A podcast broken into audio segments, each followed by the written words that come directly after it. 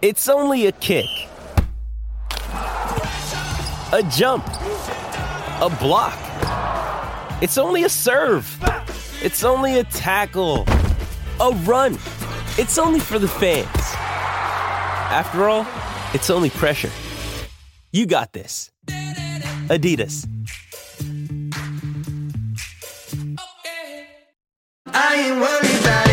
You're listening to All Talk with Hello Sport on SEN. All thanks to Maccas. The McRib and the new McRib Deluxe are now at Maccas. This week, our guest is former Australian cricket captain, Ricky Ponting.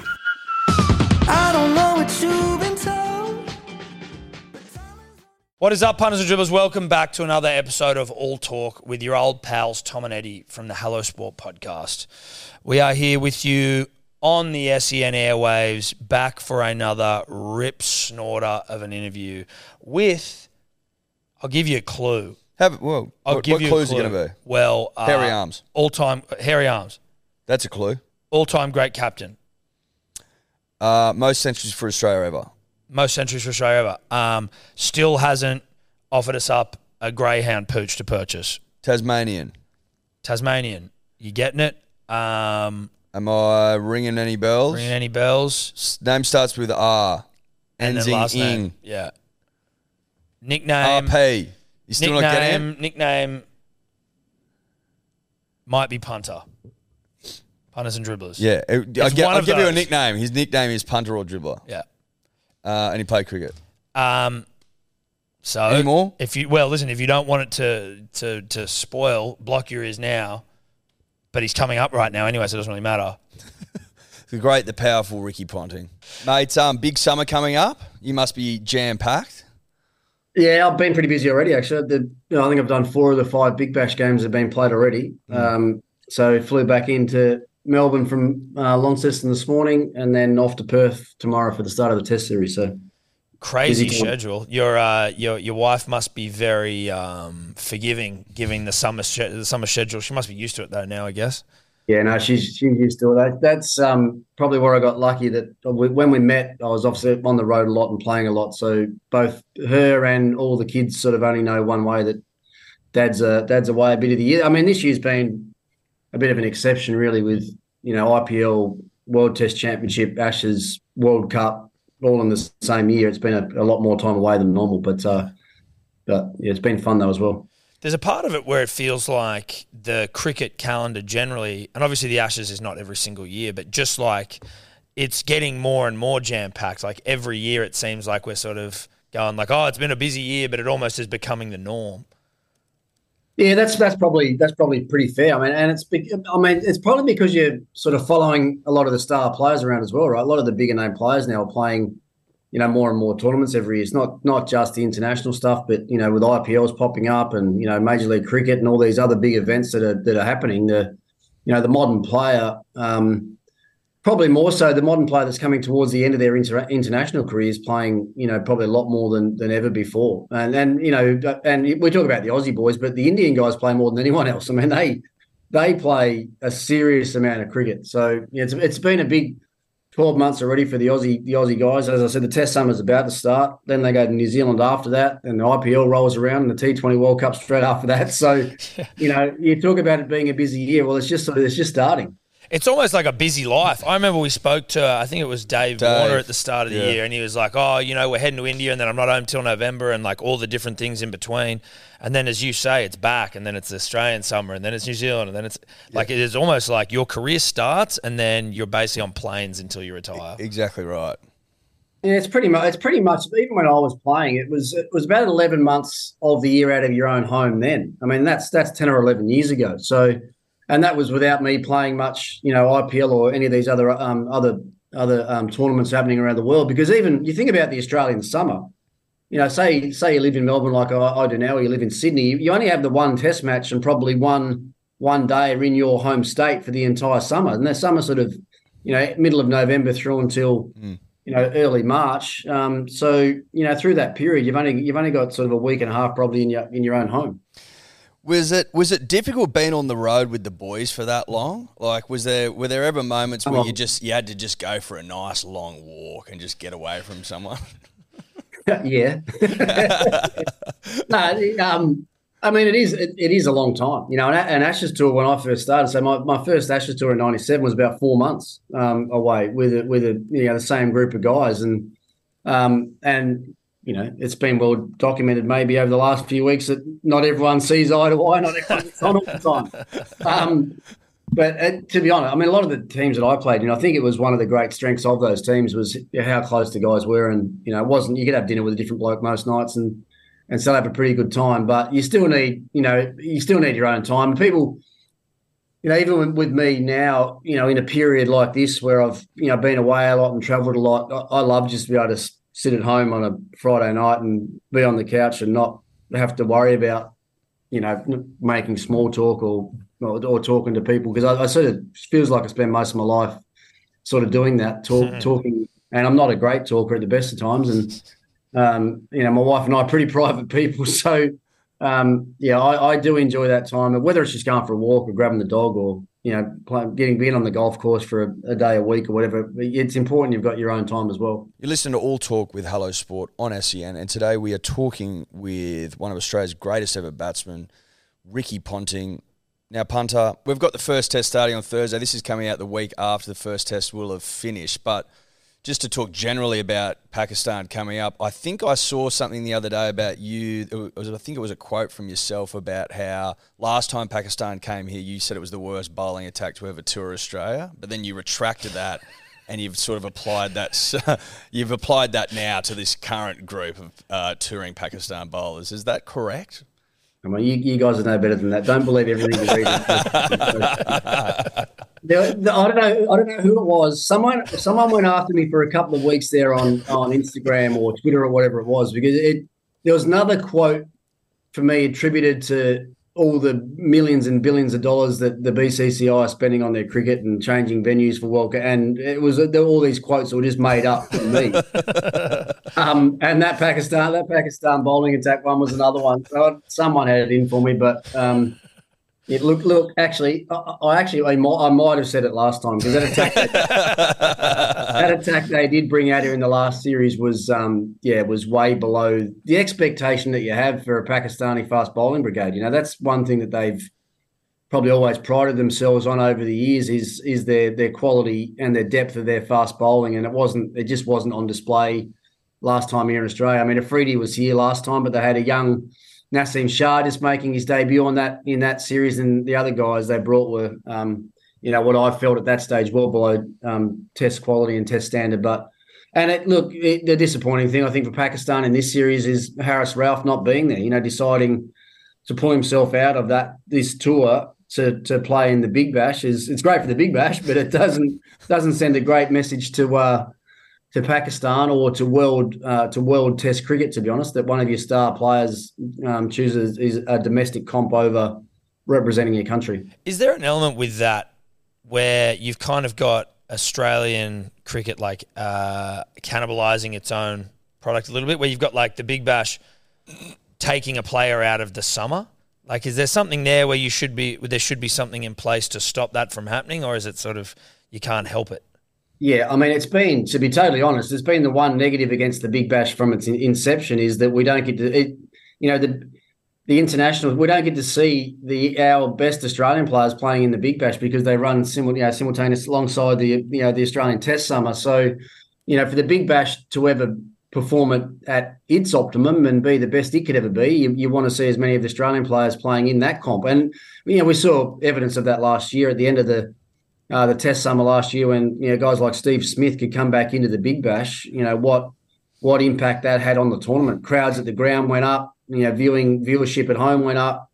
Uh, and the tournament all of a sudden got a bit of a buzz back around it again because the, the best Australian players were playing. So, um, yeah, I guess you know, I mean, you don't you don't want to see that, but it, you know, it's probably a, a bit of a reflection on on the modern game more than anything. You know, with the amount of money that's around now in these domestic comps, um, and I've said it for years. You know, I'm I'm really worried about the West Indies with their cricket, and um, you know, some of these other smaller countries where their their national contracts, um, you know, are probably a tenth, maybe ten percent of what they can make um, when you know for an IPL contract or something like that. So it, it's it become when you're a professional player and you've got such a short um, lifespan in the game, you can understand why some of these players are making those decisions. Yeah, for sure. Hundred percent. Do you like the fact that there's going to be more tests in January? Like, is that a? Do you think that's good, or do you prefer? I just we were discussing before we before we jumped on here. Like, I'd sort of forgotten that we usually would have had a test by now that's already been played. At least, do you? But I haven't found myself uh, too put out by that, and that could obviously be for the World Cup. But like, how do you see the way it's gone this year uh, generally? Um, well, it's it's been fine for me because I, as I, I was actually away in India for that for that month for the back half of the of the World Cup, and then you know only home for a sort of a week and a half, and then I'm rolling straight into the Big Bash. So it's for me personally this year it's it's worked fine. Um, and it's it's a one off year as well. This one with um, with the with the World Cup just having been where it, where, it was, and um, I think next summer we've got India in Australia, which will be five tests. So, I, so I'm, I'm against India, so I reckon that'll probably roll back into the the normal sort of starting time, which would be sort of late November, get a couple of games in before the Boxing Day test, and then finish in Sydney like we historically and traditionally have. So um, I found it okay this year, but um, yeah, I mean I, the traditionalists will be the the ones probably to ask more about how they felt around the summer. There's been a lot said in the media around uh, Mitch Johnson's comments in regards to David Warner's um, retirement, his, his uh, pen, impending retirement, uh, and he was sort of of the opinion that he hasn't warranted selection and in so facto hasn't warranted a swan song sort of uh, test series, so to speak. Like, where do you, how do you sort of feel about ex players going that hard in the paint? Um, Soundbite time, Ricky. Soundbite. We're going to clip this up. This thing's going to go. Well, this is going to make in world yeah, regards, look- in regards to people they played, you know, a fair bit Yeah. of cricket with. Yeah, yeah, yeah. Well, I mean, I've um, I'm I've been asked this a lot over the last couple of weeks. You know, having been on TV most nights and and trying to promote the game and and the BBL like I have. Um, you know, I think what Mitch, I think Mitch, some of the things Mitch had to say had a lot of merit. Um, you know, it, it's it, you know David hasn't set the world on fire as far as Test cricket is concerned for the last few years, and if you have a a really deep dive into the stats, the stats will back that up. But there's a uh, there's a way you can get those messages across as well without probably going to the point of saying some of the things that Mitch had to say. And um, and at the, at the end of the day as well, Dave, I think David's David is hoping and wishing to be able to have that fairy tale ending in, in Sydney. I don't think it's I don't think it's guaranteed, and he's been told that that's definitely going to happen. I think the ball, you know, the ball ends up being in his court now as to how well he plays in the first couple of Test matches. You know, he there was talk, and and remember when this all stemmed back. This stemmed back to his selection in the Ashes squad. Um, you know, in the middle in the middle of the year, um, and you know, it it you know with Candice working in the media as well, she got sort of put on the spot, and um, you know, so that, it, it just all turned into something that it probably shouldn't have turned into. And you know, I, as I said the other day, it, it probably could have been. Well, I know for a fact that that Mitch reached out to Davey, I think, tried to call him and tried to have a, a chat when this initially started, and that didn't happen. And if, I think if that had have happened then, then you know a lot of this might have been put to bed. I think the, the guys would have been able to sort out the differences that they had, rather you know, face to face or over a phone call, rather than trying to do it um, in the media, which is not good for anybody. So, um, yeah, I, I think that's probably that's how I would sort of sum up what, what's happened over the last few weeks. It's funny. So the friends of the show that you also know, the great cricketer, I was listening to them uh, yesterday, and they actually just brought up something which had just sort of, I guess I didn't remember exactly how David phrased it back when he was speaking about ideally wanting to finish in Sydney. The way his whole like the language around it all was not like I'm going to retire in Sydney. It was like if I'm playing well, if I'm scoring runs, like it was far less Right. presumptuous than I think we all now just think it was. It was actually like Yeah. his words were very much like if I'm playing well, if I'm scoring runs, then that would be a nice way to do it. So it's it's funny the way that it's now sort of that we all perceive it. Do you are you hyper aware of the way you or of what you say when you're trying to hand out critiques of players? Uh, are generally, but I guess specifically ones that maybe you played with or that you know that you've got a close relationship with. Like, 'cause I guess that the Mitchell Johnson one is an example of someone maybe just going a little too hard.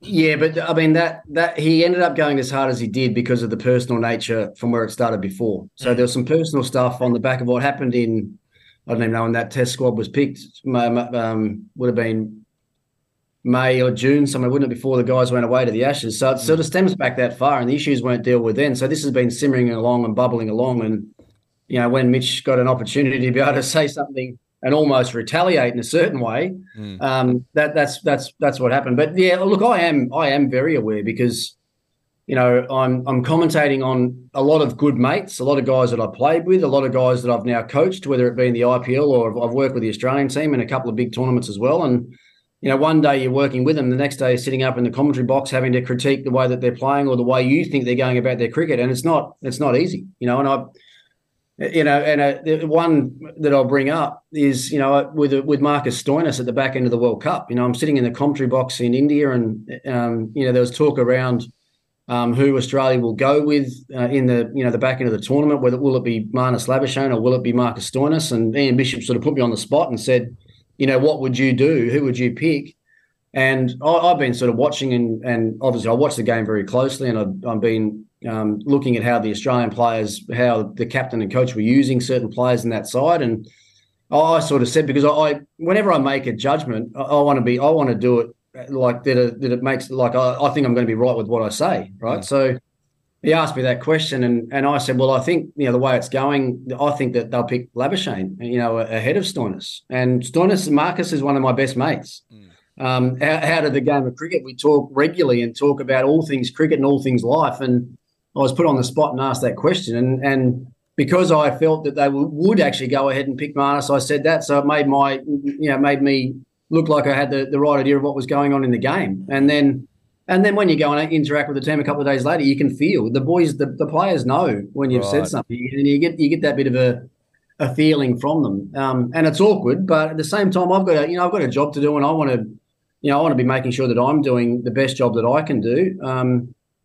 and sometimes, unfortunately, I, you know you, you are going to upset people. But I think if you you find the right way to get your message across. You know, it doesn't have to be out and out personal stuff. You can you can be you can be on the money and be um, correct and smart and, and still do it in a in a way that doesn't offend. Yeah, you listen to All Talk with Tom and Eddy from the Hello Sport podcast, and we are talking to the great and the powerful Ricky Ponting. Now, punter, talking about being right in terms of things you're calling for, and like there's a couple of there was a couple of moments during the World Cup, specifically one that comes to mind, but I remember thinking it a few times, hearing you in commentary where you, uh, whenever Travis Head took those two wickets, and you were just like, you're like, oh, I wouldn't mind seeing them bring on Travis Head at some point here, or there's something to that effect.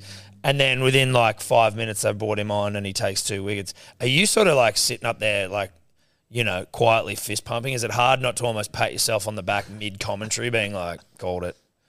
Oh, I wish there was a. I wish there was a camera on me at the time because.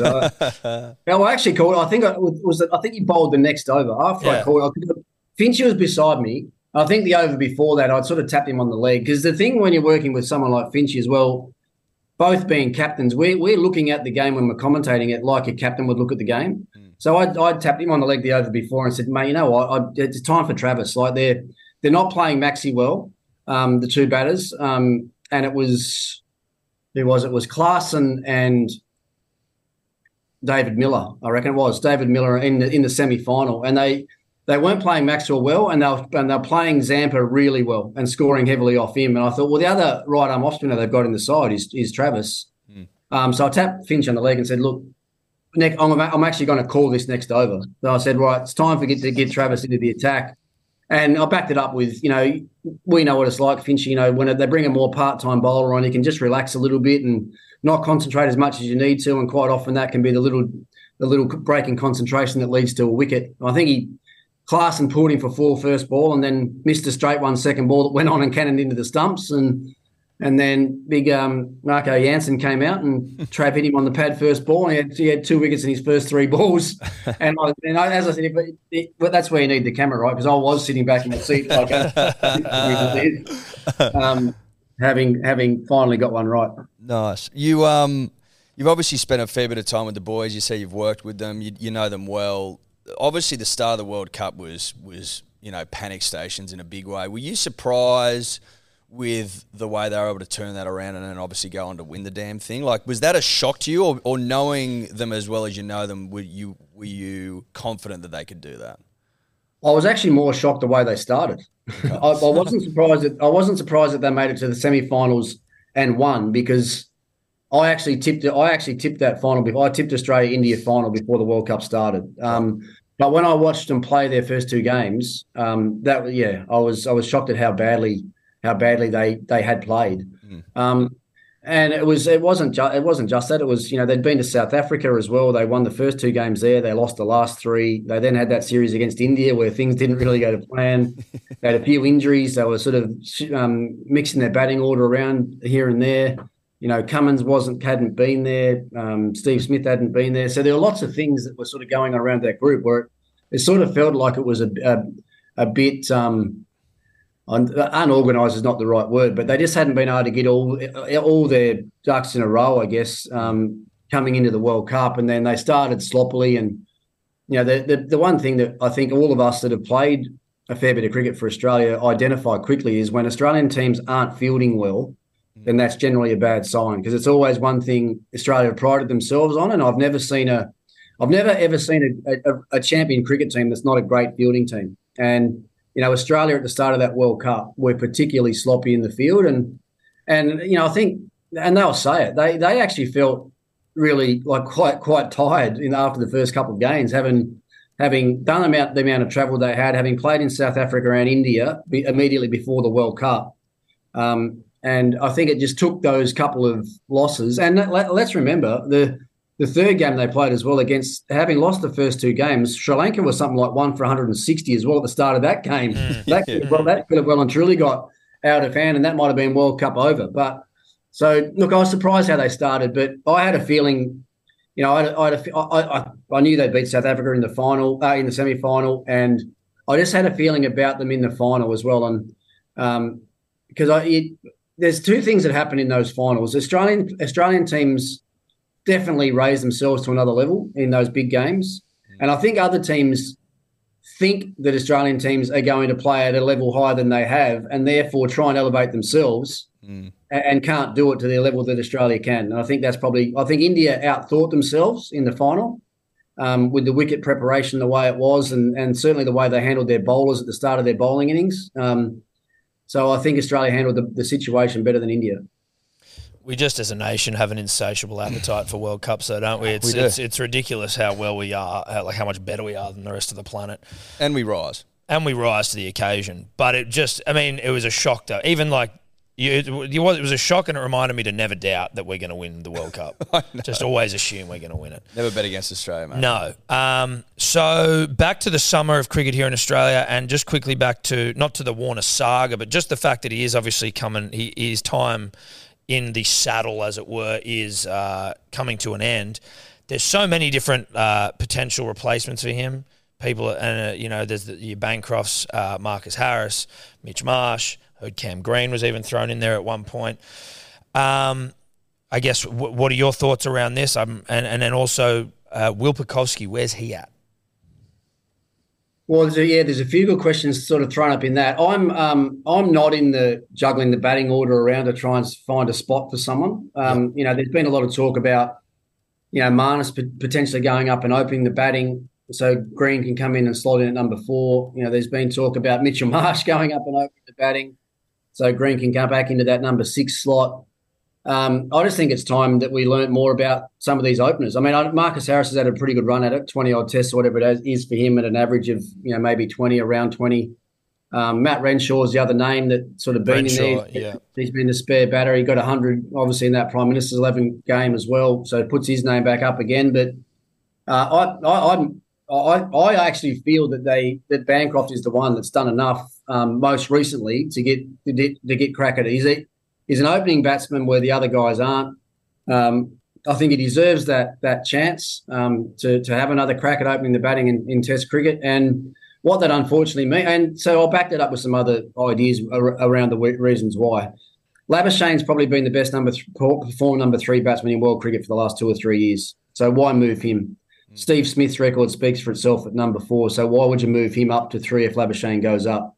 Um, a lot of the success uh, that this Australian team has had has been based around Labuschagne and Smith's partnerships at three and four. Travis Head's emergence at number five has been pretty uh, incredible, and Mitchell Marsh back in the team at number six. Um, we, we, we know what he can do. So I'm not moving any of those guys if there's someone that's um, you know, that's good enough to open. And I think Bancroft uh, is is a better player now than he was when he went out of the side, and I think he deserves uh, the the next crack. Which, you- which, sorry, which sorry, unfortunately means that the Cameron Green, you know, as highly talented as he is, might just have to sit back and and wait his turn for a while. Which you know, we've all been there. You know, I was dropped as much as anybody early in my career, and um, you know, every time you get dropped, I'm, I'm, i guarantee you'll come back a better and stronger person and stronger player, and that might just mean that's what's going to happen with Cameron Green. When you uh, reflect on David Warner's career, as Tom said, it's obviously coming to, the, to an end uh, in the next couple of tests. Where do you sort of see him fitting into uh, the makeup of great Australian players and great Australian batsmen? Sort of, where do you sort of see him fitting into that tapestry? Well, I think he's, he's one of our well, it's probably hard to argue that he's probably our best um, all format player. You know, if you if you combine T Twenty One days and tests over the longevity of his career, it's probably hard to find anyone um, that's had the same success as he has across the formats. You know, and you look at his one day career um, in isolation, his his World Cup record in itself is is outstanding. Um, so yeah, I mean he'll be he'll be thought about and talked about right up there with the very best openers in across all formats that is, that Australia's produced for sure. His World Cup record is uh, outrageous, isn't it? Yeah. So uh, I wanted to get an update on Ponting Wines. Where's it at? Because the last time, I don't know if you remember, we had a waiter in here, our producer Dave. He was in a tux. He was bringing us wines, sampling all of the goodies. Uh, it's a little too early in the day, probably, for us to be able to get stuck in, but. Ponting Wine's obviously best in class. How's it all going? Yeah, no, look, don't, don't say it's ever too early for a glass of wine. you know, when it's when you're in the busy, middle of a busy summer, you've got a couple of hours at home by yourself in the afternoon. It, it might be too far away for me to savo. Once That's I go and get the young bloke, we go and pick the young bloke up from his cricket camp, then it might be time to to knock the top off a bottle. But no, look, it's um, we're it must be a couple of years now since we've spoken. So we yes. um, we're we're almost four years into this little startup business of ours now, and um, and and look, it's been so much fun. It's not easy, I can tell you, starting up a a new business and in you know the current sort of economic times is not an easy thing to do. Um, and when you're sort of entering such a big industry as the Australian wine industry, it's you know it's it's competitive and it's hard work, and and I think Rianna and I have sort of realised that it's you know it, it, you you have to be working hard on this business twenty four seven uh, mm. to keep making um, good solid roads and good impact into the into the market and. Um, but so that and that's been a learning curve for us. I mean, the business is chugging along really nicely. We still need to get a bit more exposure. You know, we need to keep pushing the brand out there more. You know, one of the biggest things we've we've actually found, and I probably said this to you guys a couple of years ago, is people still probably don't. They see the name on the bottle, but still probably don't really understand that it's that it's our business. You know, mm. because there've been other been other. I don't want to say I'm a celebrity, but celebrity brands out there in the past that sort of haven't been that. You know, people have put their name on a bottle and not actually owned the business. Where for us, this is you know this is our business. We own the majority. Rianna and I own the majority of the business, and uh, are working on a daily basis, basis to make the business the best that it can possibly be. So, look, we've got some really, really interesting and exciting things happening at the moment. A bit of export into the UK and India, and a few other countries as well, which has been, um, you know, once again hard work to establish. But once those things are up and running really well, then that you know that'll be a, a nice little extra arm to the business. But you know, we're still we're still working on a daily basis to to get every everything right domestically um, as far as retail and distribution is concerned. But um, you know, you know, you guys worked your way through a bit of the range last time, and we did, and, yeah, we did, and um, yeah, we I think we've got eleven, we've got eleven wines in the range now, sort of across Tasmania and South Australia, and um, look, we're ultra proud of what we've been able to achieve in a short time, and as I said, with a bit more hard work and, and promotion, and people talking about the brand and, and, and sampling the wines, then we know that it can grow and grow pretty quickly. It looks obviously very nice, the bottle and all the the different sort of um, I, have lost my words as to how narratives, narratives, stories, stories and and you're saying you know that sometimes people don't attribute that it's actually your wine. Have you ever just thought of sticking your face on there, just like a big sticker, removing all those nice? and mate, it's hard enough, to sell it, hard enough to sell it with the name on it, let alone putting my dial on the on the bottom.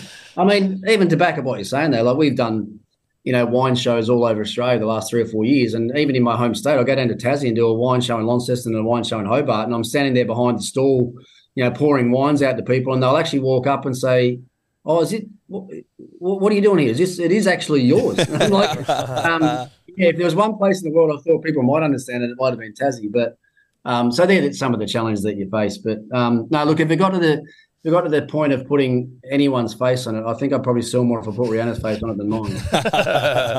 you listen to All Talk, we're Hello Sport, and today we are talking with one of the greatest cricketers to ever walk the earth, Ricky Ponting. Now, Ricky, how's it been going in India? Do you do you find you, um, are they a wine drinking nation? Obviously, parts of it is is Muslim or they, they're sort of alcohol free, but is that do you sort of see that as a as a big as Ponting Wines having a big future over there? Yeah, well, it's one thing that was actually overlooked with the, the World Cup scheduling. It hasn't been talked about enough. Like, if, if you want to beat Australia in a World Cup final, you're going to play it in a dry state, right? World Cup final was the World Cup final was played in Ahmedabad, Gujarat, which is a dry state. So the Aussie boys couldn't have a beer leading into the final. That's and, and I, but yeah, um, they might have found a way to have a couple after the final. I was going to say. um, but yeah, in, in India, it's the same. It's the same thing. Like it's um, but the the, the thing there, the size of the market is astronomical. So mm. you know, historically, Indians um, are bigger Scotch whiskey drinkers than anything else. Um, you know, I think wine's only well, well I know wine's only about one percent of the um, alcohol cons- consumption in India. But when you look at what that one percent is, it's actually it's a lot. Yeah. Um, yeah.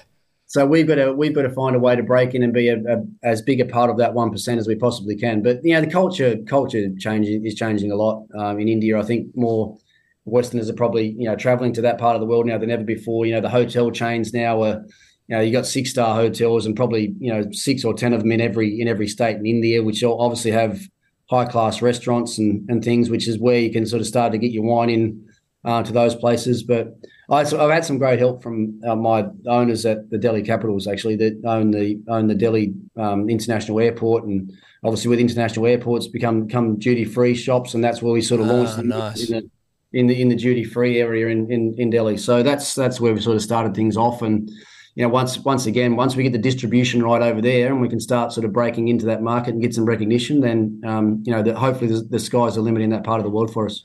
Have you always been uh, like business minded? So even as a player, and you know, once you start, you come into money and sort of like you know working out ways to to invest or what to do. Has it always been something that's interested you when you were younger, or is it something that sort of developed over time?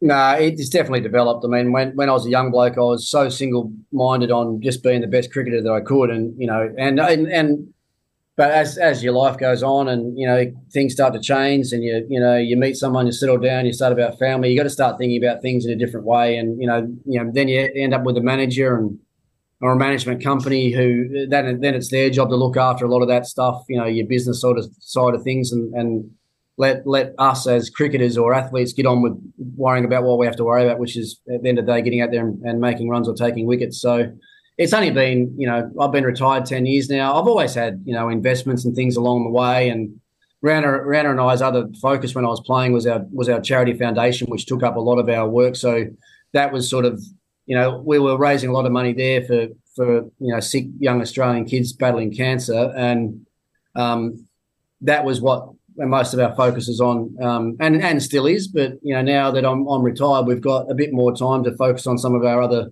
business interests, and we're both wine uh, yeah, avid wine drinkers, and and have enjoy, enjoyed that journey down the, the wine track that we've we've come along. And have you? Oh, sorry, just to follow. Have you had like um, I imagine, but if there are any that come to mind, like absurd, like your manager comes to you with like, hey, this person wants you to be the face of. I literally just stole my question.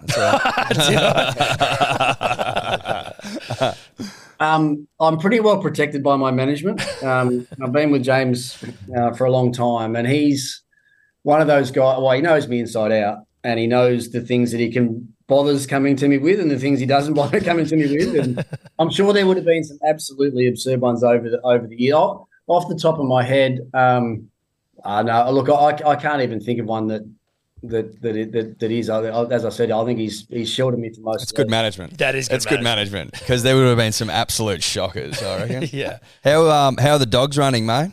Well, that, I think the last time I was on, I was promised you guys I might have been able to get us one. But, Yeah, um, yeah, yeah, yeah. We're, we're, we're waiting. We're waiting. We're very patient, but Yeah, uh, well, look, to be honest, I didn't want to let you down. I haven't had too many fast ones of late, so I didn't want to, I didn't want to let you down with with um with one that was was too slow. So I've only, to, to be honest, I've only got I've only got four or five racing at the moment. But as we, you know, the, the litters of pups come around um, reasonably quickly, uh, so um, we'll be breeding again soon, and I'll uh, I'll make sure I keep you boys in mind. please keep us in mind. We uh, this is like i this is not a joke. We are one hundred percent down. If there's any way we can find ourselves uh, a pup, a pooch, fast, fast. Look, fast is fast to be great.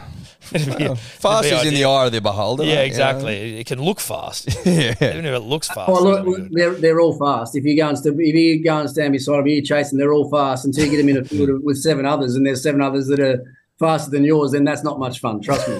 Well, we might just have to take it down the grades. You know what I mean? Start at the very bottom, yeah, work our way up. like Geary Racing or something. You know what I mean?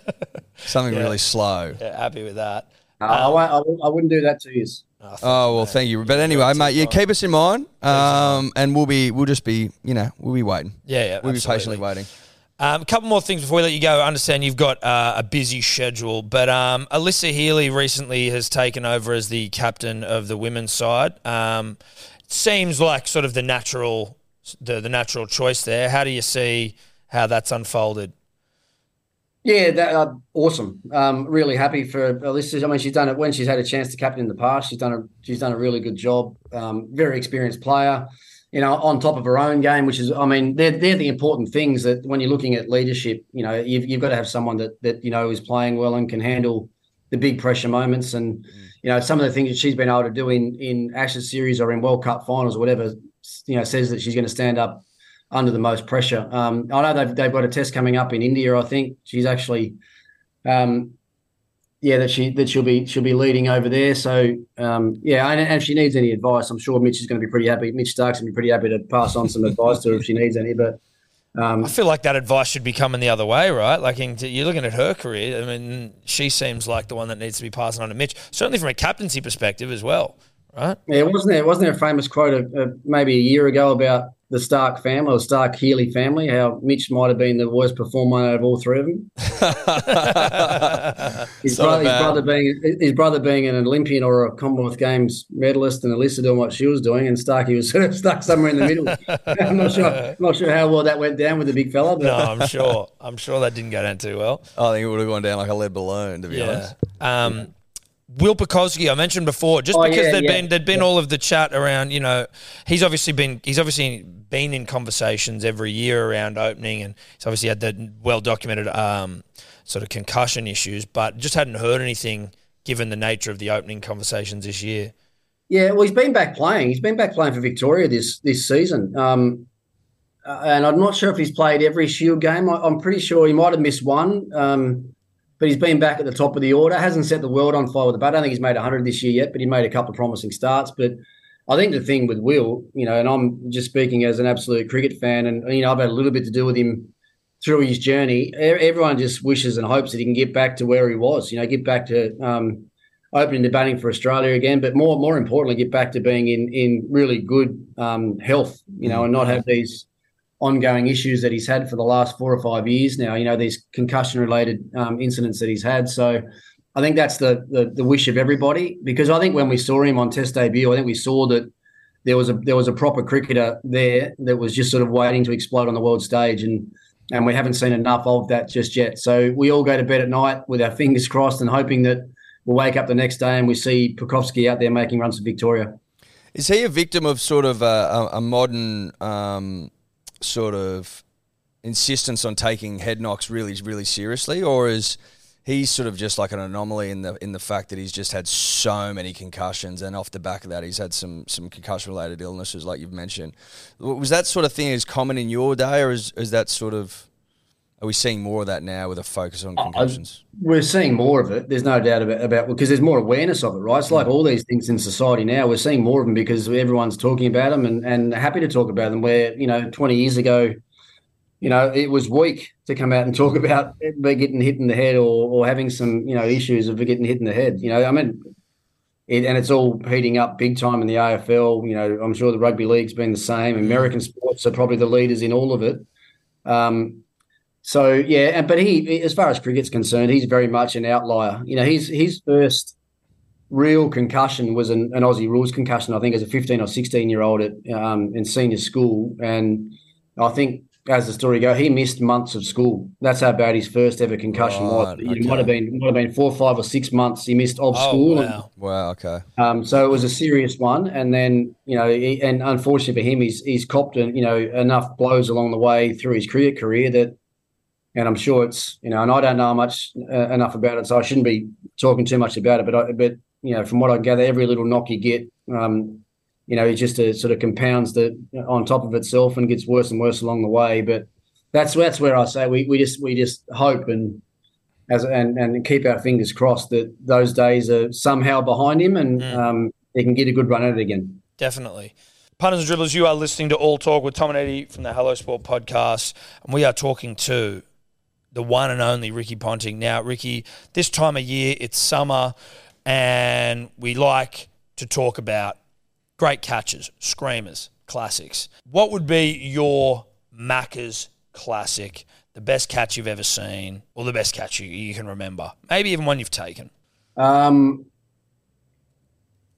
geez, that- uh, there's there's been a lot there's been a lot of great catches, um, and I was I was reminded of one last night actually, and I'm not sure if you guys can remember this, but Jordan Silk, uh, who plays for the Sydney Sixers, took one at Yeah. mid on at the Gabba.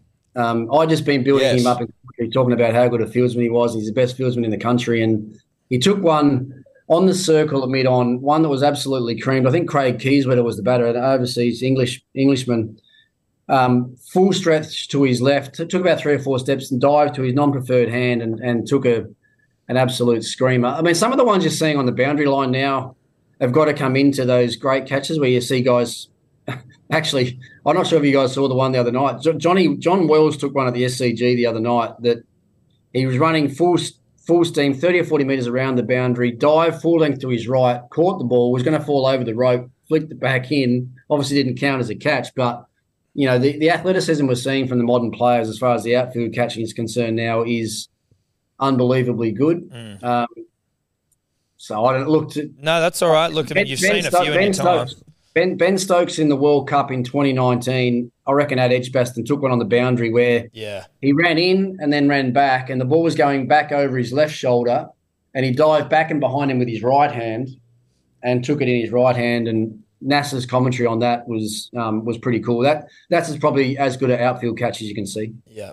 Yeah. Absolutely ridiculous. Terrific. Now, Good I answers. don't, do you may remember last time, and this has obviously been a badge of honor for Eddy and myself.